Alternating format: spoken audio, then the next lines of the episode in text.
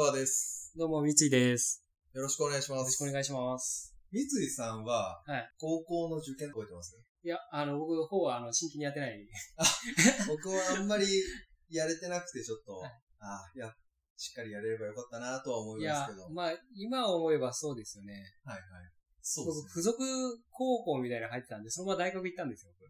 あ、そうなんですかはい。センターとかは受けたんですか？受けてないです。あ、受けてない。で、まあ、あの、詳しくはうん、言ったら、あの、どこの大学行ってたかってバレるんで言わないんああ、ですけど、もちろん。はい。大学の方がなんか面白そうな学科があったんで、はいまあいいや、ここでと思って、はい僕はそこをそのまま行ったっていう。ああ、なるほど、なるほど。今回、そういう意味で紹介しようと思うのが、ドラゴン桜。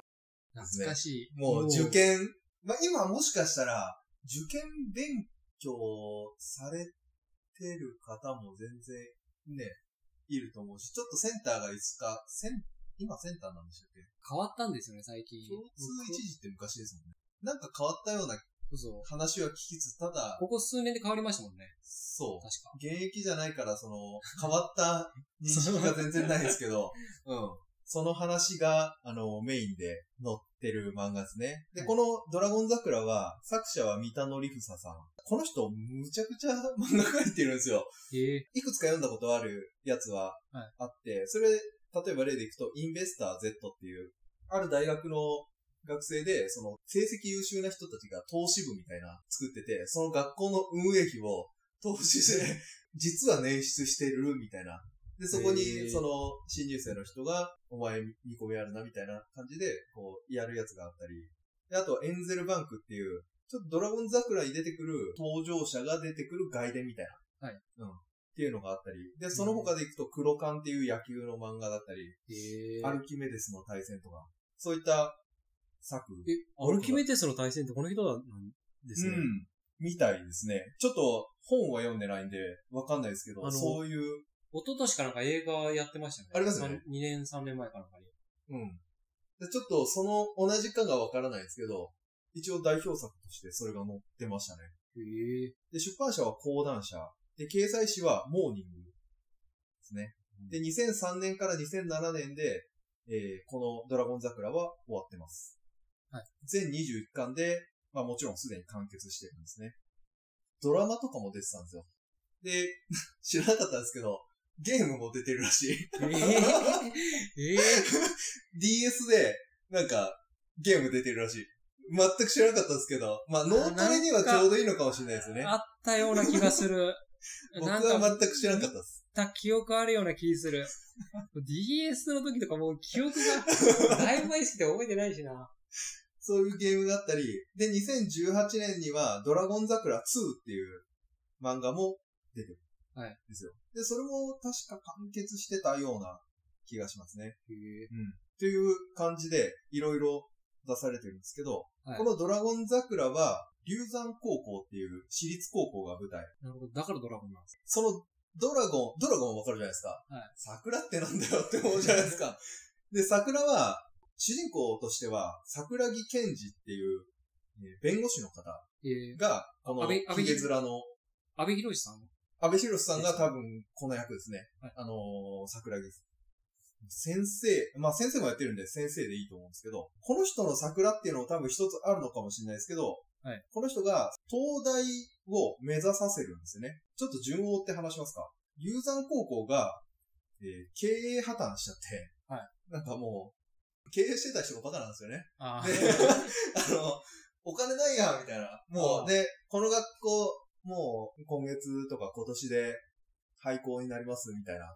経営を再建するために呼ばれたのが、桜木先生で、この人は最初、学校をもう潰しちゃって、学校をもう生産しちゃう？何かを差し押さえして、はいどうのこうのみたいな生産をするっていう話で考えてたんだけど、で、それをやると自分の手をもうすぐ離れて、何も自分の名前として残らないなと思って、待てよ、これを逆にそれを持ち直させてしまえば、俺の名声アップするなみたいな。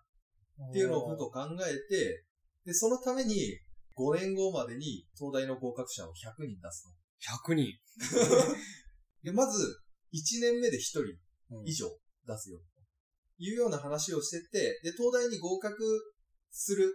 だ、お前ら来年東大に合格して、この桜の木を拝めるようにっつって、校庭に勝手に穴掘って、桜のちょっと大きめの、ま。だ咲いてないぐらいの木を植えて、で、その桜もありつつ、えーその龍山と桜の木、あと桜木先生かな？はい。で、その意味でドラゴン桜っへえ。ていう題名になってるようです。うん全然ドラマ覚えてないわ。そんな話だったっけ？僕ドララマ見てなくては、い原作も正直現役の時は全く見てないんで、今読んでる感じ、あ、見といったらちょっと面白く、もう少し面白く勉強できたかなっていう気ははいしますね。だから、全然、なんだろう、この漫画がリアルタイムの頃の記憶がないです。なんかそういう面白そうな漫画あるらしいなそうですよねっていうぐ。らいちょうどまあ、高校生の時とかは、はい結構響いたんだろうなとは思いますよね、ドラゴンそうですね。だからその時に読めばもっと響いたかなって感じ。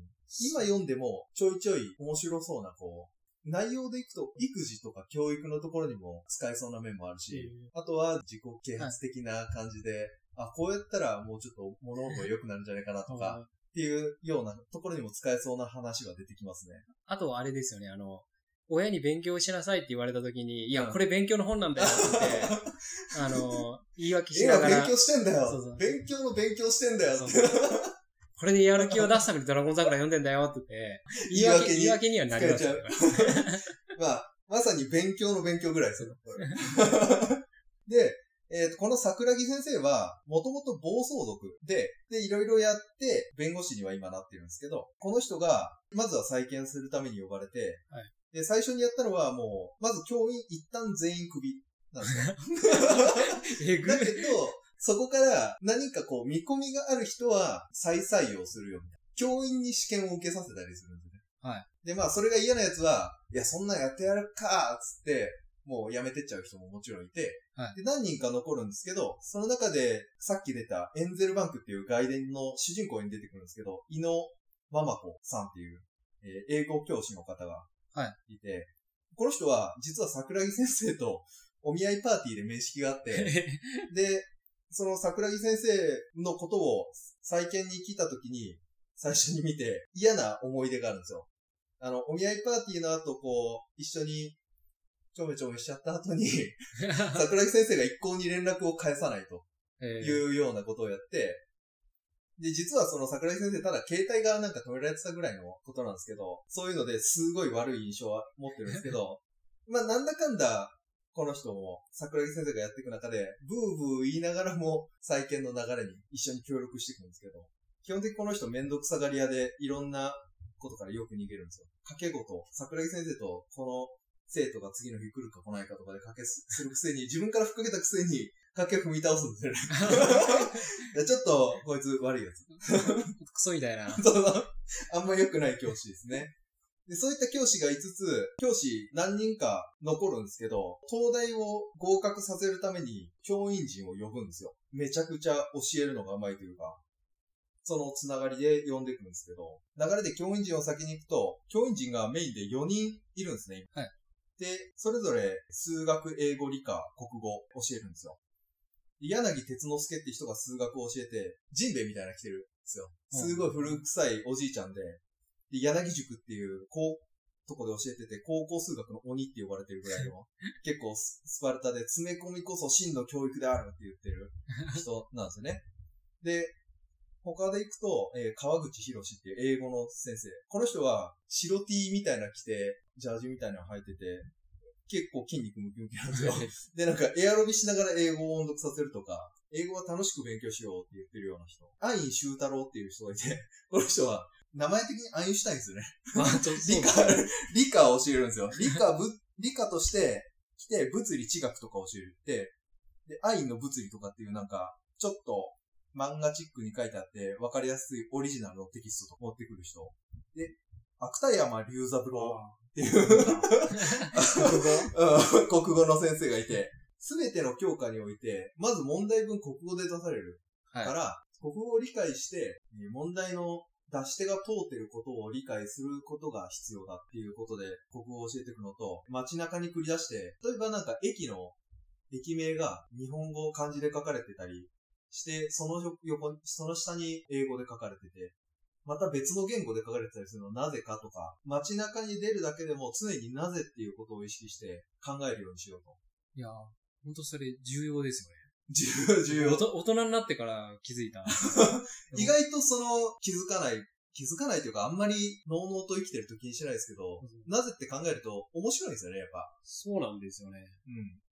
うん。本当にあれを、小学生の低学年ぐらいから気づいた人は、多分うん東大行くんだろうなっていう。そう、東大行くかもしれないし、勉強っていうなんか嫌な感じからちょっと、はい緩和されますよね。そうなんですよね。だって僕、学校本当に勉強嫌いでしたけど、うん最近になってうん、教科書読んでますからね、今。ああ、でも教科書はね、昔の。もう一回読んでみたいなと思いましたね。うん。あ、面白いなと思って、い今思えば面白いなって思いますよね、教科書。そうですよね。そう。教科書、この授業の中で言っていくのが、基本的に教科書を勉強すれば参考書はいらんっていうのも言うんですよ。はい。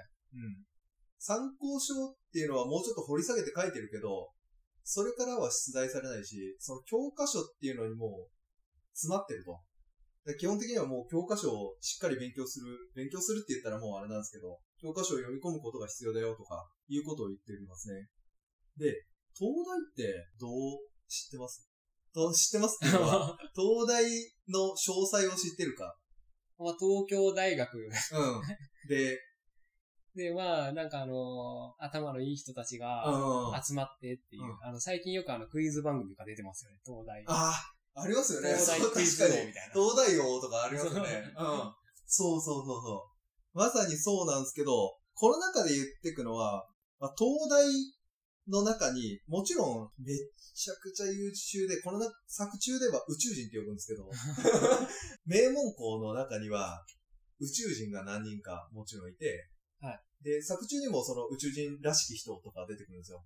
で、その宇宙人がいて、その人らに教わったり、逆に、その人らも、宇宙人は別に教えるの嫌だとかじゃなくて、それを教えることで自分が、またそれが噛み砕かれて自分の頭の中に残るとかっていうのを理解してるから、そうやって名門校はうまく競い合うんじゃなくて、共に高め合う。そうそう。あの、学年全員がこう教え合って高め合うみたいな、宇宙人を中心にというか、宇宙人の周りも含め。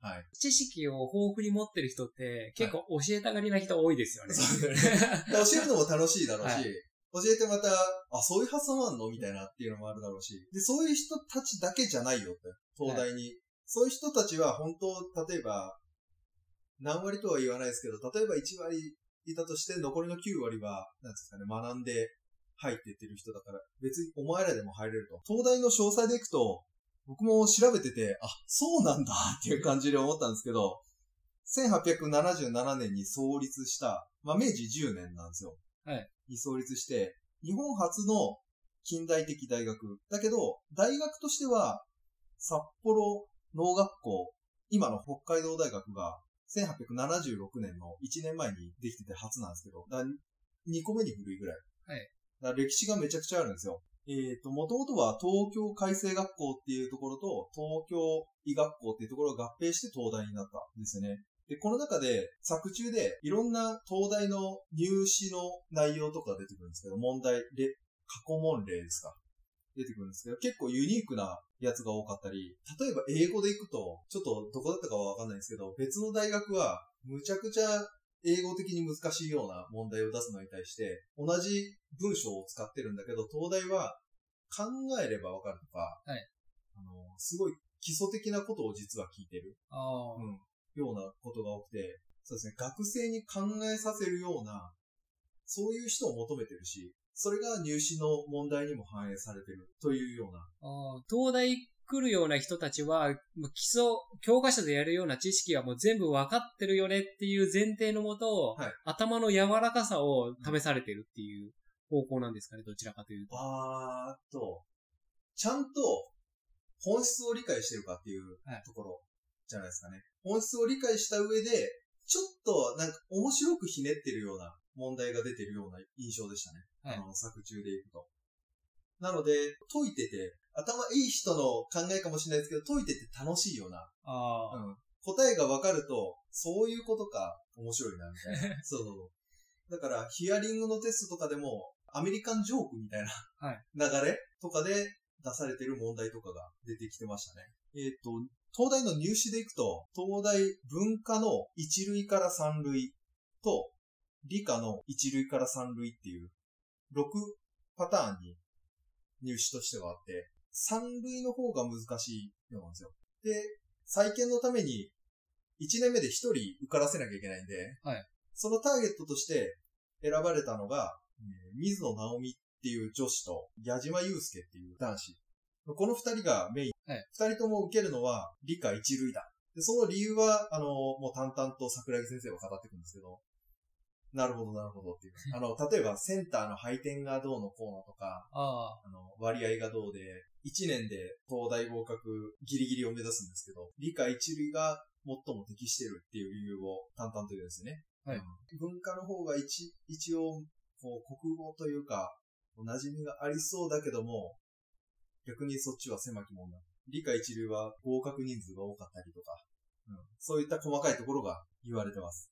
で、この二人が目指してて、そうですね、この二人、最初、矢島くんは、もともと素質はあるんですけど、中学、小学受験ぐらいで、ちょっと失敗したのが尾を引いてて、今はもうヤンキーみたいな感じで。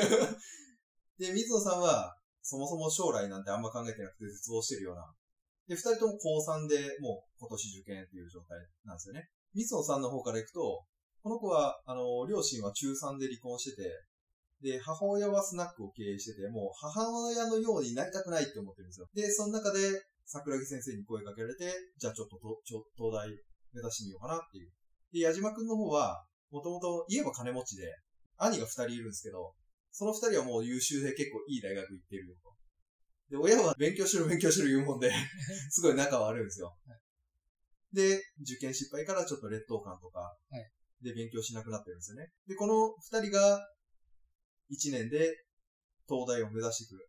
さてどうなるかっていうところが物語の中心ですね。で最初はもうほんと中学生の X 足す1あ、ああ、足す、あの、さ算数から若干数学に入ったぐらいの、数そうそう1そうとかの。そうそう。で、X にあの、カッコ X 足す1、カッコ閉じ2乗みたいな。あのあ、あれですよね、二次関数でいいんだっけ？二次関数うん。ああのレベルからやって、はいあれをもうひたすら柳先生、ジンベエ来た先生に、1日100問じゃないな。い例えば10分でもう100問スタートみたいな感じで、で、100点を目指せっつってずっとやらされたり、合宿したり、めちゃくちゃやっていくんですけど、もうどんどんやっぱ二人伸びていくんですよ。はい。